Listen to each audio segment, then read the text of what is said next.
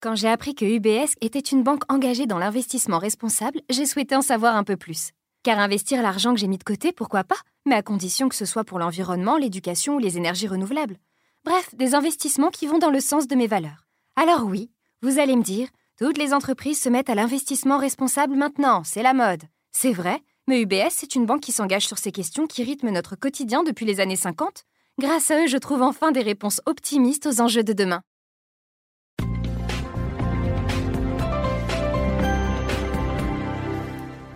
Bonjour, voici l'éditorial du 11 juin, écrit par Gaëtan de Capelle. Le titre La valse des milliards. Même les calculettes de Bercy ne parviennent plus à suivre la valse des milliards. Trois révisions budgétaires en trois mois, en attendant la prochaine, témoignent du délabrement accéléré de nos comptes publics, littéralement noyés sous les flots de la crise sanitaire.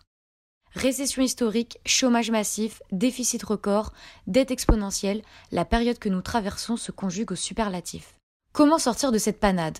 Cette obsédante question désarçonne tous les experts d'ordinaire pétris de certitude.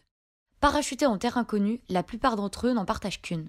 L'anéantissement de notre économie a pris dix semaines, son rétablissement prendra bien davantage. Quant à celui des finances publiques, il attendra la Saint-Glinglin.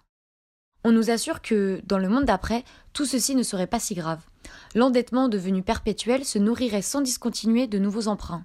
En cas de besoin, les banques centrales s'émancipant de tout principe de prudence absorberaient les dettes des États et pourquoi pas celles des entreprises les taux d'intérêt durablement nuls rendraient les remboursements indolores.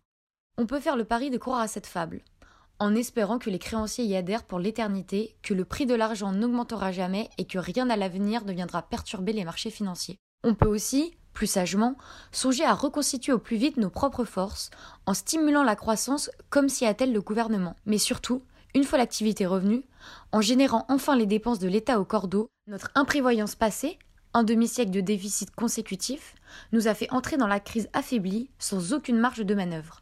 L'argent public, plus abondant chez nous que partout ailleurs, ne nous a pas mieux protégés. Nous sortons de cette épreuve en loc.